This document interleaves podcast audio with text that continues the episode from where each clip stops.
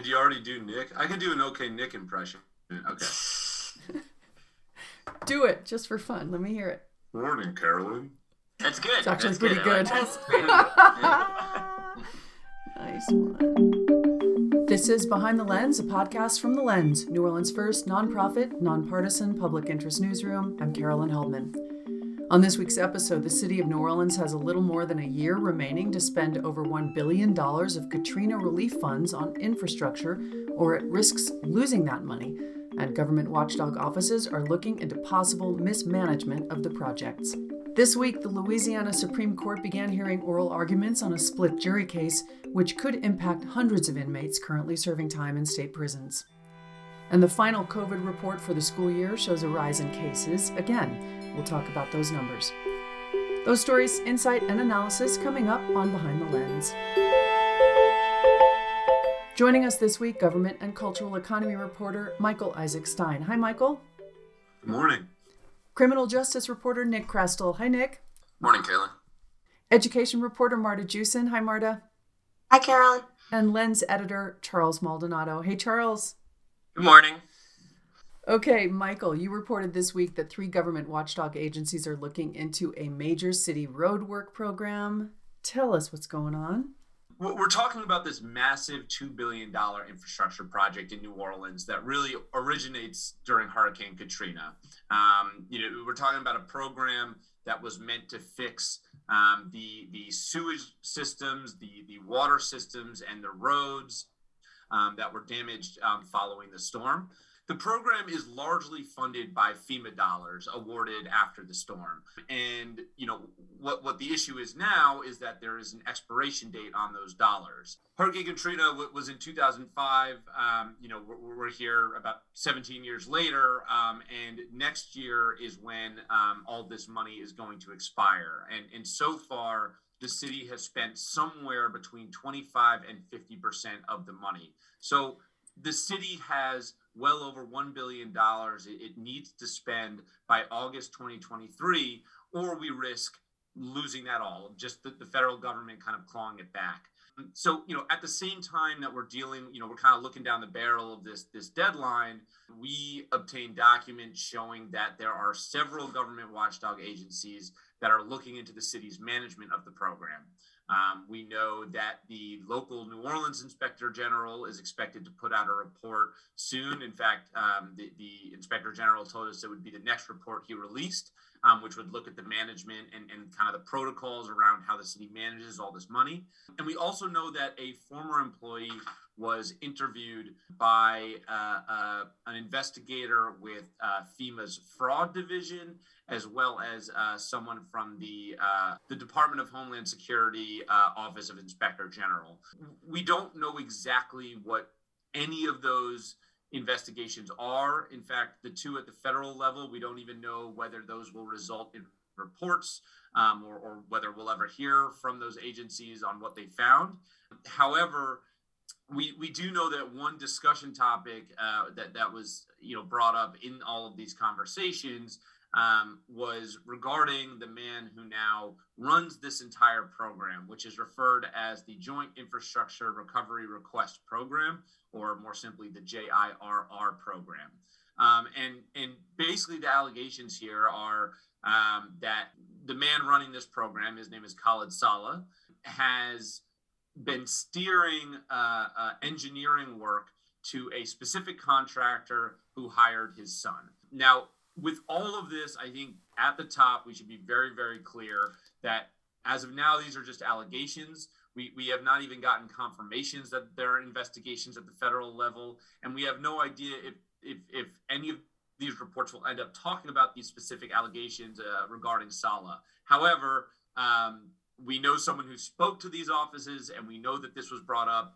And we also have internal emails showing that multiple employees in 2021 uh, in 2020 and 2021 brought up concerns about about the situation with Saleh. Okay. Do you have any indication of what triggered these investigations, both government, uh, federal watchdog agencies, and local agencies? Was that a, uh, a whistleblower kind of trigger that, that prompted those investigations, or just the timing? Do you have any idea? We really don't know. I mean, what I do know is that one uh, employee with the Department of Public Works had been reaching out to someone at the New Orleans Ethics Board, um, kind of sending them emails uh, regarding these complaints about Saleh. one detail here is that you know the, two of the employees that brought up concerns about Saleh um, to, to you know higher ups in the Cantrell administration were fired shortly after they brought up concerns. Um, and, and, what we do know is that a third employee with, with DPW emailed the ethics board um, claiming that that these employees were fired because they were raising these issues. Mm. Now, once again, we have no idea if that's true. Um, but if we're talking about possible triggers, we do know that employees were reaching out to you know kind of watchdog agencies to, to let them know what was happening um, so it, it's possible that was the way but again we, we you know for, for two of these agencies they haven't even confirmed that they're investigating anything so you know the amount of information the amount of official information we have is a little limited okay although so I, will note on top of that that the dhs uh, ig's office has been keeping a very close eye on this program in New Orleans. We know this because in 2017, two years after this, uh, the city reached a billion dollar plus settlement with FEMA on this uh, on uh, Katrina roadwork funds. Uh, the IG's office released a report saying that all of those funds, or most of those funds, should be pulled back um, because most of what New Orleans was trying to get repaired was was damaged already well before the storm. So can't they, they were saying couldn't legitimately be counted as damage related to Katrina. That was resolved a year later in 2018, um, and uh, DHS, which is is is the parent department of FEMA, DHS allowed the city to keep uh, to keep the full settlement or the settlement that had reached in 2015. But you know that being said, it, it, does it does show that that that the DHS IG's office is already had already been very interested in what was going on in New Orleans with this money. If you read that that report from the the DHS IG um, back from 2017, um, you know they, they really imply that the city was awarded more than they should have been awarded, and we don't know now that that office is is not is technically separate from FEMA. So we don't know exactly how FEMA feels about this. Also, all the person, a lot of the personnel would be different than than it was back then. But in terms of coming up against this August 2023 deadline, you know, there is always the chance that that FEMA grants us a, an extension um, to make sure that it doesn't expire. But you have to wonder if they're already questioning whether they've awarded the city too much money, whether they're going to now grant us an extension to give mm. us another chance to spend all of it, or whether you know they'll just say, okay, win-win. We thought you got too much, and it expired before you spent it anyway, so you know um, that settles that. So you know that that I don't know if that's the case, but but the fact that they've been watching this money and have implied in the past that we got too much, you know, makes you wonder if we'll we'll be able to get an extension. Yeah, and I, I, I also to add to that, and I don't have it in front of me at the moment, but I believe the DHS IG's office in 2018 or 2019, um, maybe even as late as 2020, um, issued another report about the uh, the sluggish uh, the sluggish pace of uh, of sewage and water board work on its end of the money. So this money is this money, you know, we refer to it as a shorthand as the city's money, but it's actually it's actually a joint project involving both the sewage and water board and uh, the city's Department of Public Works. So yes, again, we've had one, you know, one major report where the DHS IG was recommending clawing back the money, and, and another sort of smaller report looking at the sluggish pace uh, of uh, sewage and water board work. So yeah, I mean, I, I, I again, I think these these federal departments are, are definitely keeping an eye. Let's go to Saleh again. Who is he again, and what what is his role here? Yes, so, so Khalid Saleh is currently the program administrator for the entire JIRR program. He, he hasn't always held that position, but but throughout his time with the city has really been centrally involved in the JIRR program. Um, that's just kind of been his bread and butter. Before he was um, kind of running the program, he, he kind of seemed, you know, from what I can tell from his job description and from emails, um, appeared to be in charge of, of doling out engineering work. Um, you know, for this project as opposed to, you know, like construction work um, itself. So, so his role has been pretty central to the JIRR program this entire time and the contractor, um, you know, kind of at the center of this has become one of the top paid engineering firms um, in this project. Um, it's called ILSI Engineering. Um, it's a firm run by Ian Tucker, uh, who was on Mayor Cantrell's transition team in 2018, and uh, who I'll just note right now, you know, told the lens that that that kind of any suggestion of impropriety here is is unfounded and untrue. Um, so, you know, just off the bat, just to be clear that, you know, ILSI and the city are, are both very clearly denying that anything unethical um, or untoward happened here. Um, well, and she, she'll also note, in, you know, in, in, in complete fairness to her, that um, ILSI came on as a JIRR contractor before Saleh's son was hired.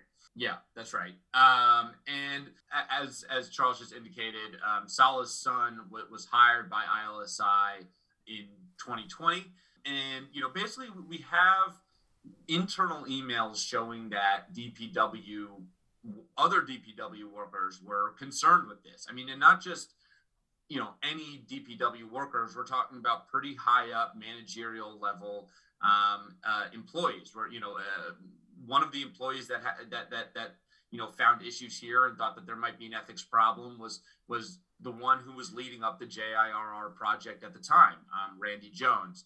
Um, and again, you know, we know from these emails that, you know, not only was there a question about the amount of work uh, going to ILSI, but, but, you know, in one email from, from Jones, she basically says that we, we don't understand or know the process that uh, Saleh is even using to award this, the, these contracts or, or dole out work pointing to a lack of kind of protocols in that process. And you know, another thing we should be clear on here is that Saleh's son, you know, does not have an does not appear to have an ownership stake in ILSI, which is, you know, that's really when you mostly hear about ethics problems.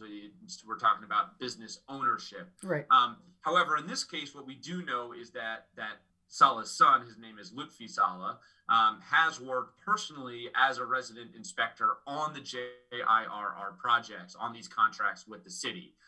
So, what we do know in ter- you know, in terms of how seriously this was taken internally, um, is that while the Cantrell administration has not has you know has not um, admitted that there is any sort of a problem, they here they were at least concerned enough at one point uh, because of the, what had been brought up by, by staff to write into the state ethics board to get an advisory opinion. So, so like Charles just said, you know, while the city is claiming that you know n- nothing unethical happened here, it, it, obviously did raise concerns. Um, you know, the, the, first thing that we know is that actually Saleh, you know, as a lot of these concerns were kind of ramping up, he was in line to take over as the interim director of the entire Department of Public Works.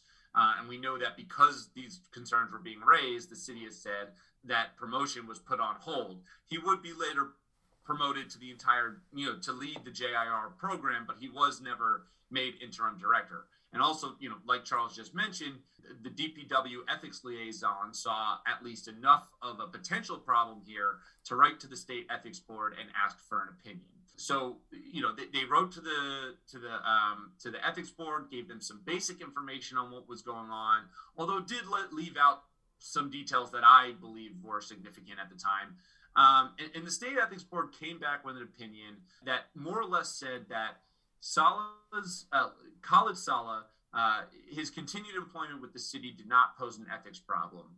However, his son Lutfi Saleh um, would not should not be working on any contracts with his father's agency. The the flip side of what Michael said is that it would be okay for him to continue for the son to continue to work on projects that are not part of his uh, his father's agency or that are not overseen by his father's agency. So the ethics board was under the was under the impression that um, what was going on now uh, what is currently going on and has been going on since his employment at ILSI is that he was not working for for anything overseen by uh, by his by his father's quote unquote agency. Now, Michael, if you want to unpack that. Yeah. So so right. So so the the the, the, the opinion based seems to be based off of a misunderstanding of both uh, Khalid Saleh's role with the city and what Lutfi Saleh has done on contracts that ILSI has with the city. if you read the opinion, what it says is that you know that, that the ethics board has has previously upheld the idea that a child should not be working on contracts held with uh, one of their parents' government agencies. And now, what the state board was kind of tasked with was determining what Khalid Saleh's agency was. Now, Khalid Saleh works for the Department of Public Works, and his main responsibility is the JIRR program. Now, based off of the chart that the city provided to the state ethics board, they determined that he actually that his quote unquote government agency was the operations division of the Department of Public Works. Now, I've looked at the most recent organizational charts um, for the Department of Public Works, and there is no clear operations division. There is a deputy director of operations under which Lutfi Saleh uh, fell um, you know, in, in the organizational chart that was sent to the ethics board. Um, however, even, you know, if you look at that chart, it, it's still pretty clear um, that even if there was an operations division, it, it, would involve capital projects and it would involve the JIRR program. yeah, um, I mean, in the, the, the chart that they sent, every single person who was in the, you know, under the deputy director of operations were, were all people who were working on JIRR. Right. JIRR. And, and I talked to Kathleen Allen, who's the, the, the the administrator of the, the state ethics office. And, and, you know, what she explained to me is that in these opinions, they try and narrow it down to the smallest unit of government you can, right? So if you were in Department of Public Works and you were involved in, let's say, you know, traffic light contracts, um, then maybe, you know, if you look at it, they would have nothing to do with the uh, the the street light contracts. You know, maybe those divisions are so separate within the department that there really is no conflict of interest. So they want to narrow it down to, to kind of the smallest unit of government possible, which which can make sense. However, even if you follow that, what we know is that Khalid Saleh's main responsibility is the JIRR program. We know that his son, Lut- Lutfi Saleh, has worked on contracts directly for the JIRR program. So, you know, again, talking to Kathleen Allen, you know, she explained that you basically what what you're trying to avoid is having a child working on a contract, um, you know, wherever their parent has a sphere of influence within city government. And, and so Khalid Saleh not only was his main responsibility to JIRR program, but for a while his main responsibility was doling out engineering contracts. And Lutfi Saleh mm. works on engine works for an engineering firm on the JIRR program. So if you take kind of the, the heart of what the state ethics opinion was, which is that Lutfi Saleh should not be working on contracts with Khalid Saleh's agency, knowing what we know about their involvement in the JIRR program, it, it, it's I don't want to jump to conclusions here, but it, it's kind of hard to avoid the conclusion that that this kind of violates the heart of what the state ethics opinion was. Okay. I mean, Charles, you, you can correct me if I'm wrong there. But. No, no, no. I, I, think that's. I mean, I think that's a that's a, that's a solid analysis. And I, I, I would also. I mean, personally, I would quibble with this idea that that separate divisions within a single city department can be counted as separate agencies. I, I don't think there is a firewall within you know between divisions in city departments the way that the ethics board seems to imagine that there is. A fair bit the cantrell administration is scrambling to to use this money and it sounds like they're right. ramping up the the plans anyway. What is the plan and how do they expect to meet that deadline? Right and, and, and this is kind of the reason why you know when when we're talking about you know the efficient management of this program the proper management of this program the, the reason why it's kind of so vital is because we're kind of at the precipice of losing, you know, it, possibly losing millions and millions of dollars that that we need for road work here. Um, and and you know, again, like I mentioned, it, this money is set to expire um, in August 2023. Some of this money we've had even before 2016, um, but you know, all of it we've had access to, or at least theoretically, since 2016. And yet, you know, we stand here today and they haven't spent near half of it. You know, the way this ties into, you know, if you're a New Orleans resident, the way this ties into your everyday life is that, you know, we're now in this kind of mad dash to get all this money out before it's, you know, kind of clawed, you know, potentially clawed back by the federal government which is why you see so much road work going on right now. Um, and you know they're basically trying to open up all these projects and finish them as fast as they can. And there are questions. I mean, there have been questions about whether the city has the contracting capacity to do this, whether the city's de- uh, Department of Public Works has the capacity to keep up with all these projects and, and, keep up with all the change orders that are needed. You know, one problem with these projects that we've seen over and over again is that, you know, they dig up the street and they find something that wasn't supposed to be there, or they find a leaky pipe that, you know, it, it's not part of their work order, but you know they can't just bury a leaky pipe, so they got to get a change order to fix it first. And you know, again, you know, we're talking about the capacity both at the administration level, at the administrative level, and then at the actual construction level about whether we can do this. And and you know, I think one chart that I have gone back to over and over and over again um, is this you know this chart that was posted during the uh, in late 2021 um, during a capital budget presentation and it basically shows the city's plan uh, on how it's going to get all this work done. This year, we're trying to double the, the normal pace of construction. We're trying to double the amount of, of, of projects that DPW usually finishes. And then next year, we're supposed to triple it from this year. And, and so again, you know, we've been dealing with these rampant issues around the current pace of construction. And, and again, the chart really puts it in perspective.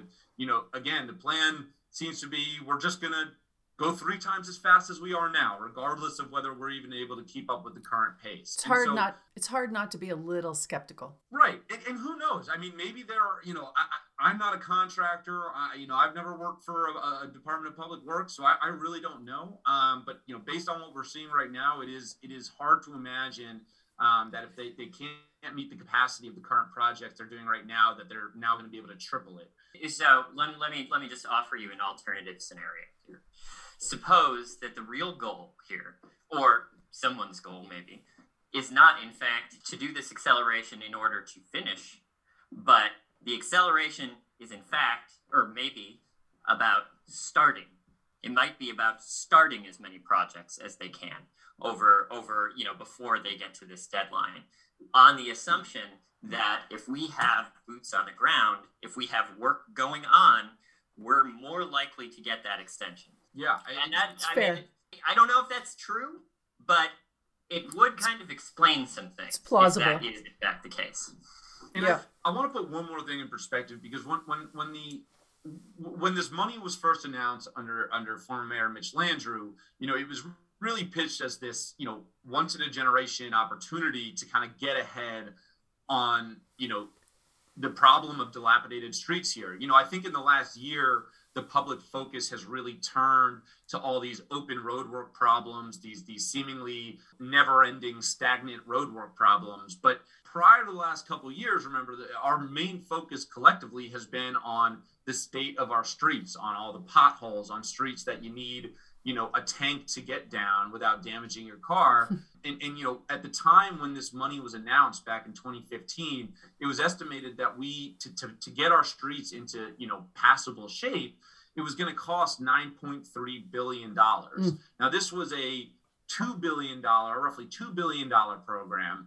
Um, so even if we had spent all of this money it, it, still wouldn't have met the need. And again, we're talking about seven years ago now. You know, right. who knows how, how much worse the streets might have gotten since then because, you know, uh, it's long been a problem with street maintenance in this city. But, you know, again, you know, even if we're able to spend this money, all of it, we'll still have billions of dollars of road work we need to do. And so the idea of losing out on millions of dollars and then still sitting with the problem of dilapidated and, and kind of unnavigable streets, you know, it, it, it's a little disappointing. I mean, again, this program was never pitched as a full, you know, solution to our streets, and we may not even be able to get all this money out the door. So, right. you know. Right. Um, yeah, and just worth noting, I had never really taken a close schedule or a close look at the schedule for the projects that are in the pipeline. But you know, I have over the last couple weeks because you've been working on this story. And you go to roadwork.nola.gov and go to the to the JIRR section, you can you can see that most of, of the projects that they have that, that are currently under construction to some degree um, were supposed to be done in 2020 or 2021. Okay, it's a great story. Thanks, Michael. Thank you. You're listening to Behind the Lens. I'm Carolyn Heldman. My guests this week are Michael Isaac Stein, Nick Chrastil, Marta Jewson, and lens editor Charles Maldonado. Hi, I'm Ann Muller, the Chief Operating Officer at The Lens. The New Orleans Press Club just awarded eight Excellence in Journalism Awards to The Lens, including first and second place for government and political reporting, and first place for this very podcast you're listening to now. The Lens is a nonprofit public media. You can tell because of the high quality of what you read each day. You can tell because of the stories and research and doggedness that we use to bring you the news that matters. And you can also tell because we ask you directly to support this service that makes such a difference in your life. Your investment supports high quality news, in depth reporting, and connections to your neighbors and the world. Please make a contribution today at thelensnola.org, and thank you. Nick, the Louisiana Supreme Court began hearing oral arguments this week in a split jury case, which could decide the fate of hundreds of inmates. The particular case they're hearing right now, the Reginald Reddick case, is a 25 year old murder case. Why is it important right now? Yeah, so like you said, Reginald Reddick was convicted of murder back in 1997 for uh, actually a 1993 killing um, of Al Molieri. But he was convicted by a 10 to 2 jury, a split jury um, which at the time was was legal in Louisiana. But you know, fast forward to 2018, and the the voters of the state uh, voted to require unanimity going forward, and then the Louisiana, the United States Supreme Court in 2020 ruled that non-unanimous jury verdicts were unconstitutional. So that affected cases that were still on direct appeal. It did not apply to cases like Reginald Reddick, who had been in prison for you know a few decades already, but then subsequently, the United States Supreme Court ruled again in a case called Edwards v. Vannoy that they would not apply their ruling of uh, that non-unanimous juries were unconstitutional to old cases. Um, but they kind of left open the possibility that individual states, uh, being Louisiana and Oregon, were the only two that, that were affected by this, um, could determine themselves to apply that ruling retroactively to past cases. So there are about 1,500 people who are, are still in prison on non unanimous jury verdicts. And so this case really affects them and whether or not they'll get a new trial. Okay. What else was said at the hearing? How did it go so far? Well, the judges, I'd say, on the whole, seemed skeptical of the kind of whether or not they should they should grant relief. You know, the law itself, one of the kind of main arguments that people who believe that people still in prison on split juries are entitled to a new trial is that this law was passed during the Jim Crow era. It was uh, put into the Louisiana state constitution during a convention where things like poll taxes um, and literacy tests for voting were were passed. These laws that were specifically designed to disenfranchise uh, black people um, who who you know had had just recently gained their freedom after the Civil War. And they argued that this law was specifically designed to silence the voices of, of black jurors who might get on a jury and in order to then convict more black defendants. So the idea being if there were two black jurors that, that made it on, you would still be able to convict someone, you know, with the with the rest of the the jury pool being white. Um, and there's some evidence that that continued on, uh, you know, to today. But one of the things that the justices were really interested in were was you know whether or not this law sort of retained its racial uh, racist taint from the uh, from the the 1800s convention and whether or not that was still something they needed to be concerned about today. You know there was another convention in 1973 during which this the law was changed slightly. It went from being allowing a, a nine to three jury verdict to a 10 to two jury verdict. And so one of the questions was whether or not this 1973 convention was whether or not the law was passed again without any racial animus. And, you know, even one of the judges said, the justices said, I, you know, I knew someone in that during that in that convention, a delegate to that convention, and they would have never passed something uh, that was racially, you know, motivated. Hmm which I think the judge said that. Yeah, one of the justices uh, specifically said it. He, it was uh, Reverend Avery Alexander, who's a, who's actually a civil rights leader in, in Louisiana. You know, so I think lawyers for Reddick would would push back and say, you know, just because you know some some of the people in the convent during the convention, you know, may have had progressive views on on uh, civil rights at the time, doesn't wouldn't necessarily mean that this law was kind of cleansed of, of its uh, racist origin. Well, yeah, Um, and, and and I mean, you know, putting together a constitution is a, is obviously an effort of that involves a significant amount of compromise. And on top of that, I would say that there was not as much. There probably, I, I, I imagine, there was not quite as much focus on this issue back in in the '70s as there has been for the past couple of years. Although maybe because the I, I the actually now that I'm thinking about it, the year before this in '72, correct me if I'm wrong, Nick, uh, was when the Supreme Court had upheld the constitutionality of state non-unanimous jury verdicts. So maybe maybe it was at, at the front of their minds. But what we've seen in, in sort of the pushback on on repealing this law and making the repeal retroactive, and I imagine back in the 70s as well, is there's a lot of deference to prosecutors and what um, what prosecutors want. Um, basically, a lot of the argument in the 70s was that you know this had prosecutors had come to de- depend on this as part of their uh, strategy. And that that was actually a lot of the argument leading up to the 2018 vote. We were hearing from some prosecutors who were opposed to the repeal of this. Um, and now we're seeing a similar argument happening in the court is that prosecutors are saying this is just going to make make our lives a nightmare for the next couple of years. We're going to have to retry hundreds of cases or possibly you know give up some convictions That's that's right. Um, and you know that's what the the lawyer for the attorney general's office was arguing was basically you know when it was passed in 1973 again this was for judicial efficiency this was to kind of move move the court system along it, it had nothing to do with with racial bias so Uh, meanwhile, there's a bill moving through the legislature that sort of addresses this question. Some prisoner advocates are worried about how that will affect the court deliberations in this case. What is that about? there's a couple bills in the legislature that that would deal with this issue. The one that passed out of committee last week would create a sort of a special panel of former judges, uh, former public defender, and former district attorney that would be sort of a special parole committee that would look at split jury cases.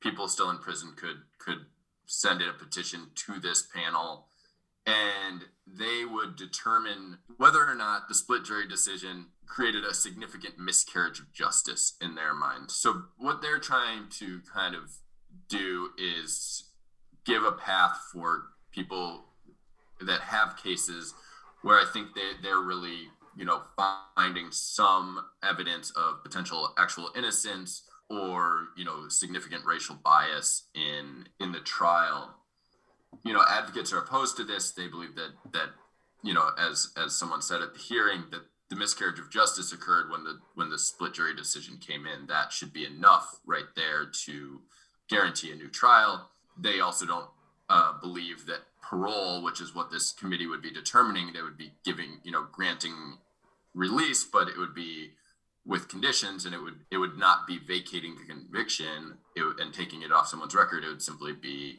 letting them out of prison with with like i said certain conditions that that's not the the path that that these people deserve. But it was brought up during the oral arguments um, and kind of was a, a point made by the lawyer for the attorney general's office was like it was the legislature is dealing with this this is not something the court needs to do. And that one of the justices specifically asked and said do you think we should wait uh, for the legislature to act? And and the attorney kind of indicated that they should. So that that is one bill and then there is another bill that has yet to be heard that would would actually grant new trials to to all these individuals. And that's the one that that you know advocates and, and formerly incarcerated people on these on these decisions are really pushing for. But it's in a difficult committee and i, I think this year it has a, a pretty uphill battle at, at the legislature Right. yeah that's how it seems to me too Any idea how long this is before uh, resolution? No, I think I don't think that the state supreme court kind of gives any indication when their decisions will come out after oral arguments. So, you know, we'll see. My guess is it'll be at least a matter of uh, probably a matter of months. Yeah, I would say, I yeah, I would say with the case that's uh, significant, um, it could be a little while before we see any kind of a decision. Okay. Thanks, Nick. Thank you. Marta, school's wrapping up. COVID cases are on the rise. What's the latest School's wrapping data? Up, graduations are happening, proms are happening, and COVID cases are up. You're right. What's the latest number? Um, we have 123 coming from the city, or from sorry, from the public school system here, but you know, slightly higher, obviously, from the state report, which includes um, parochial schools and other schools. Okay. And what does that represent from last week's report? Uh, it's the fifth straight week of increasing numbers. Mm. So I think we're definitely seeing an increase. And if you look at the city report, it nearly doubled in percent positivity over the last week. And how's it match with state data? Actually, for the first time, it kind of matches with the state data. There you go. Uh, right, I was going to say Charles is gonna be really happy about this. Um, Yeah. I, you know, I calculated the district runs its own or helps facilitate its testing in schools, and for the first time, their numbers were you presumptively lower than what the state reported. Yeah, which is what it should be because the state is going to have y- the state is going to have more schools in Orleans Parish than uh, than the uh, district schools alone. Because as Marta mentioned, we'd also be talking about schools run charter schools run by the state as opposed to the district and Catholic schools all go into the in, in, into the total for the for the state's report on Orleans Parish. Hmm. First time I've seen that in a long time. um, but definitely numbers are going up. If you, you want to talk about the canary in the coal mine, like uh, it's going up. Okay. And this is the Yeah. last report we're going to see for the school year. Yes, unfortunately, um, we still have a couple weeks to go in the school year. They hesitantly told us with some nudging that this would be their last report of the school year. Hmm. And when I say nudging, it took a lot of nudging. Like I'm, I don't understand why it wasn't easy to just tell us it was their last report. But It's never anyway, here we are. Exactly, it's never easy. So that's where what we're going to see from them. They said they will continue testing in June a little bit for you know whoever's running, um, you know, makeup classes and things like that. But they won't report that data. are they going to have open testing for anybody who you know i mean they, they've been doing testing if correct me if i'm wrong that was open to you know anybody who was in a school or faculty or staff member and it was sort of like a convenient place to go test for people it seems that something like that would still be useful over the summer but it, it doesn't sound like they're going to do it at least not at the same level My guess is that if you're in the summer program or you're in a remediation program, that you can go get tested. Mhm. but that they're not it's not going to be open call like it used to be that's my that's my guess i i don't actually know entirely got it Well, sadly, but also I guess fittingly and a little poetically, we talk about COVID numbers and you're suffering from COVID. So I hope you feel better soon. And appreciate that Yeah. It's- and thanks everybody. you know. I, I can't believe it made it two years but man it's a haul All right, well, get better soon and talk to you guys later. thanks carolyn All right, I bye. This is Behind the Lens, a podcast from The Lens, New Orleans' first nonprofit, nonpartisan public interest newsroom. I'm Carolyn Heldman. Thanks to our guests this week Michael Isaac Stein, Nick Chrastil, Marta Jewson, and Lens editor Charles Maldonado. You can read all the week's other news along with opinions at our website, thelensnola.org. Thanks for listening.